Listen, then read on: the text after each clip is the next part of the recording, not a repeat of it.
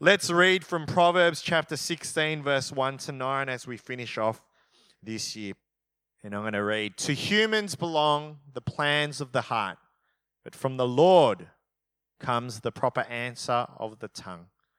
All a person's ways seem pure to them, but motives are weighed by the Lord. Commit to the Lord whatever you do, and He will establish your plans. The Lord works out everything to its proper end, even the wicked for a day of disaster. The Lord detests all the proud of heart. Be sure of this, they will not go unpunished. Through love and faithfulness, sin is atoned, for through the fear of the Lord, evil is avoided. When the Lord takes pleasure in anyone's way, he causes their enemies to make peace with them. Better a little with righteousness than much gain with injustice.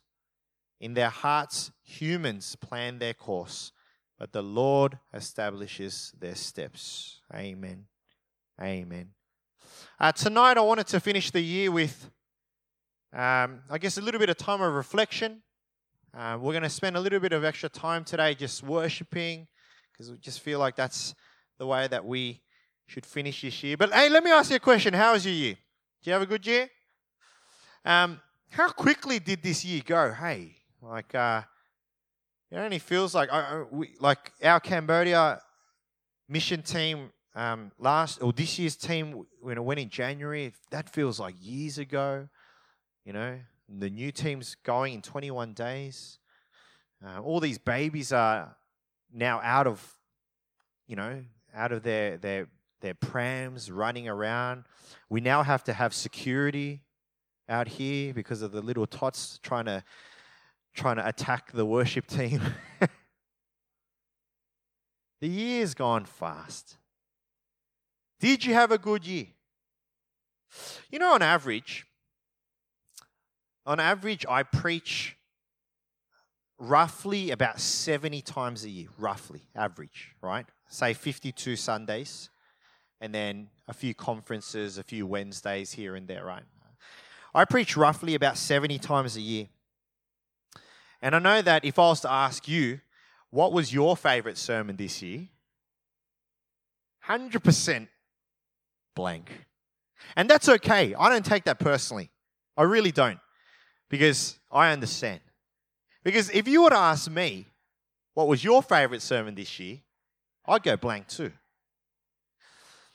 Every year, there's sermon after sermon after sermon. And, and normally, by the end of the year, I don't really remember specific sermons. I'll, I'll remember like series. Like we had the big Romans series this year. That was a great series for us.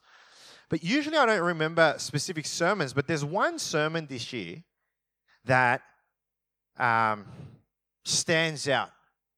And it was the sermon on the Sunday, April 15. And I remember this one sermon. Um, there was a few things that happened. We just came back from camp the week before with Pastor Ray from LA. Uh, my birthday was that week, right? So it was a big week. Um, the title of the sermon was Reflections from Camp. And the passage was from Proverbs 3 5 to 6. And it read this, and it's, it's up on the screen.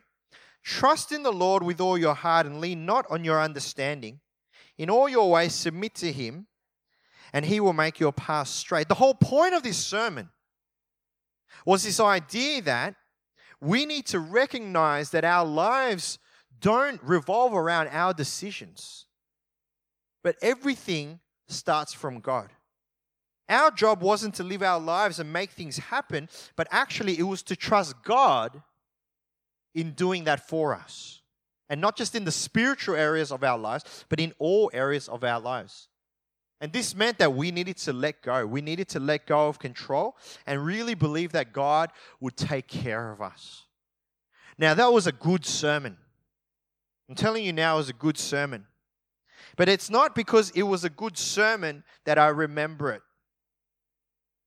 I remember that Sunday because on the Saturday before, on the 14th of April, which happened to be a day that I think changed the course of my life. My wife came home late afternoon and told me, I think you need to sit down because I've got something to tell you. And then she lays on the fact that she's pregnant. Right? April 14. Now, I can talk about this now because I've gone through what I've gone through. I'm going to share a little bit about that. But let me tell you, April 14 was a dark day. And the reason why I remember April 15 sermon is because I'm reading it, and, and I'm going to confess this trust in the Lord with all your heart. I was preaching this to you, and I had so much trouble believing it for me. Mel was looking at me. I remember she was looking at me. And I'm preaching this and I'm doing my best to help you to believe what God's saying. And I'm like, you know, th- there are words in my mind that I definitely cannot share with you. And my wife is looking at me going, ah, must be a hard sermon today. And I want to share a little bit of this journey with you because I think it's important for you to understand well, first and foremost, that I'm just a person. Because when you get the news that you're, you're, you're, you're having a baby, right? That is great news. You know, we have friends that they've been married and trying to have kids for a few years and just not happening. You know, and, and, and, and, and suddenly they get the news that, that you know, the, the wife is pregnant. And world changes for the better. You know, we have stories like that even in our church, right? But it wasn't like that for me. And I'm sure it wasn't like that fully for Mel either, but I was the worst, right? See, the problem is not, the problem wasn't that Mel was pregnant. The problem was that it wasn't part of my plans. See, I had raised my children and I had gotten Annabelle, my youngest, or my, now my third, my second youngest, I had I had done my time and I'd got her into school, and now it was up to the teachers. I didn't care anymore. You know, I've done my part, I've done my duty. Now it's time to get on. You know, Pastor Ray came from the States. You know, we had all these seminars and sessions about what to do in the church and how to grow the church and how to build. And I was ready. The kids were grown up. I had free time now. And then suddenly, bombshell. See, and I want to share this with you because I'm sure there's a lot of us that have gone through things like this in our lives. They say trouble, right? You're either moving towards trouble, you're in trouble, or you're just coming out of trouble. That's what life is. Right? I don't know that doesn't sound very enthusiastic on the last Sunday of the year, but that's the reality of our lives. I joke about it now, but the, the, the, the consecutive months after that, April, May, June, they were probably some of the darkest months that I've had to experience in my life. And I know it's, it's you know, we laugh now, but they, they were really dark days. There were days where I just didn't want to get up there were days where, you know, like Jonah in the Bible, it's like, woe to me. Like, I just want to die. And I know it sounds really silly, right? But it was like that. I've never experienced depression before uh, until this year, right? Uh, and you know what? Depression is uh, a very real, uh, a, a very painful illness. You know, and I know that you know, many of us here have gone through depression, have are in depression now, and so I'm not making light of what it is. Um, but I think I was in that space. You know, there were so many times on Sunday I'd just turn up and, you know, you just kind of do the best that you can do and you just get on with life. But yeah, real tough few months, just complaining, complaining to God, complaining about God, not wanting anything to do with God. And, you know, I look back now and I'm so grateful, firstly, to my wife, who, you know, let me still stay in the house during that, even though she was the one that was pregnant. You know, had to deal with all my crap. You know, I had good friends around me that really supported me during that time. And, and I just think back. And, and it, it's as real as it was. It was tough. It was tough. It, it, it's, it's as tough as anything that any of you have or will uh, or are going through or will go through. But now I find myself at the end of the year. And now I'm not a father of three, but now I'm a father of four. And I see my son, uh, Zach, and it's pretty cool. It's pretty cool that that even even though you know I was so complaining and so upset about everything, things worked out this way. And some people say, well, that's karma. Eh, it's not karma, it's God. It's all God. You know, I had a moment to reflect on my life and, you know, and I just thought, do I really have that much to complain about? My wife still loves me. Still. My kids love me because we keep buying them presents. We have a great church community apart from someone doesn't agree with that, but that's okay. You'll get there. You know, we, we're so blessed. We're so excited. Next year is such a big year. Spiritual pathways. We're going to be introducing some of these things over the next few weeks, and I, you know this is going to really excite you. I think it's going to revolutionize the way we do church. The whole thing. The, the, the, the common thread in all of this is God. Whether we know it or not, whether we acknowledge it or not, whether we recognize it or not, God is thick in our lives. He's a part of our lives. And that's what the passage says that we read today. And I read it again. Let me, as I read it again, look at where God is. Look at where God is in these verses. Verse 1 To humans belong the plans of the heart, but from the Lord comes the proper answer of the tongue.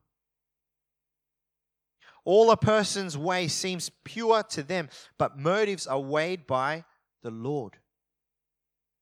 Commit to the Lord whatever you do, and He will establish your plans. The Lord works out everything to its proper end, even the wicked for a day of disaster. The Lord detests all the proud of heart. Be sure of this, they will not go unpunished. Through love and faithfulness, sin is atoned for. Through the fear of the Lord, evil is avoided. When the Lord takes pleasure in anyone's way, he causes their enemies to make peace with them. Better a little righteousness, better with a little righteousness than much gain with injustice. In their hearts, human plan, humans plan their course, but the Lord establishes their steps. In their hearts, humans plan their course. This is what our life is. We plan. We think we plan. We think we are in control. We think we know what we are doing, and yet None of us can guarantee tomorrow morning. None of us can guarantee health tomorrow. None of us can guarantee breath tomorrow. The Bible tells us that, that life is like a mist. It's there a second and gone the next. That's what our life is. But at the end of it, it's not us pulling the strings in our own lives, but it is God it is God that is moving in us. Let me ask you a question. Did you have a good year? Or did you have a God year? It's a very big difference in those terms. Did you have a good year? Or did you have a God year? You know, most of us would start out the year and try to get to the end of the year with the aim of having a good year. Let's have a good year this year. And we, we categorize this goodness with the, uh, I, I guess, the process and structures and, and from the world. You know, did you have a financially successful year? Did you pay off your credit card? Did you get a new job? Did you get a promotion? You know, did you buy a new house? Yes, yes, yes, yes. or you must have had a good year. In terms of relationship, you know, did you get a new girlfriend? Did you get a new boyfriend? You know, did you get engaged? Did you get married? If you did, great. You're successful. You've had a good year. You know, health wise, you know, did you lose weight? Did you put on weight? You know, it's funny, right? For some people, putting on weight is the goal, and for some people, taking off weight is the goal. You know how messed up that is? It's all different. See, we use the categories of the world to determine whether we had a good year. But let me ask you if I was to ask you, did you have a God year? Did you have a God year this year? What changes is, is what we're going by. The categories aren't of this world, the categories are of God. And that means even if you went through hardship, even if you went through struggle, even if you didn't succeed in your business, even if you failed a university subject, even if you're still single, even if you're still unhealthy, even if you are broken, a failure, are you still walking with God?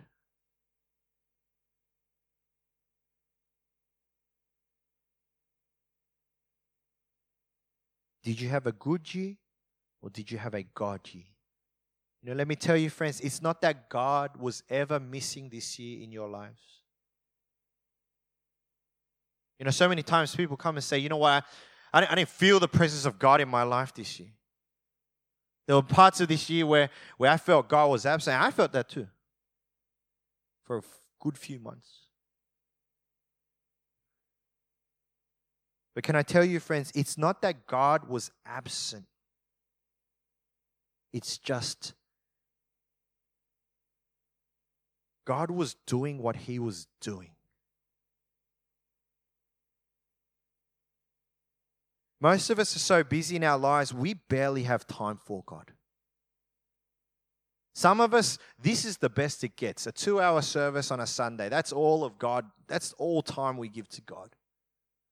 Most of us only really go to God in times of desperation or, or in need or when we need help. And usually we only go to God after we've exhausted every other avenue in our lives. God is never our first resort, God is always the last resort. But something that the Bible tells us over and over again, and I'm telling you through my own experience this life, is that it is not that God comes and goes, but it is the seasons that come and go in your life, but God is constant. God is constant. God is always there. He is always present. It's just a matter of whether you can recognize that, whether you can see that, whether you can accept that. This is the biggest lesson that I learned this year. And it seems like a very basic one. And I hope that I continue to learn every year. But it, it was really big. You know, no matter what we are going through, God is not absent, but He is with us. He is with you.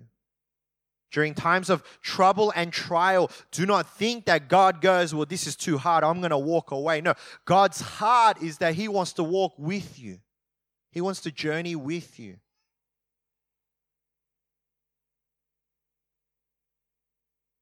I question God, I blame God, I try to do things without God, but it was only when I recognized God in my life, when I recognized God a part of this journey, was I able to find peace. Of course, what I wanted, what I just wanted all my problems to disappear. Isn't that what we all want? Wake up and we just go, all everything's taken care of. You just wake up and there's a million dollars in your bank account. You know, you just wake up and you know your your beautiful wife or your beautiful husband's just there. You know, you got you know three three kids. You know, you got a Toyota Kluger. You know, whatever, right? Like it's all just there, no problems. You know, perfect 22 degree weather every day. That's what we want, but that's not how God works. See, what that is, that's a good life. That's a good life. But what we need to be desiring is not a good life, but a God life. We don't need a good year, we need a God year. A God year where we look back and we see the fingerprints of God everywhere. So, what is our response to God's word today? It is to make God a part of every area of our lives, even the tricky ones, even the little ones, even the ugly parts, because God truly desires to be a part of all of our lives.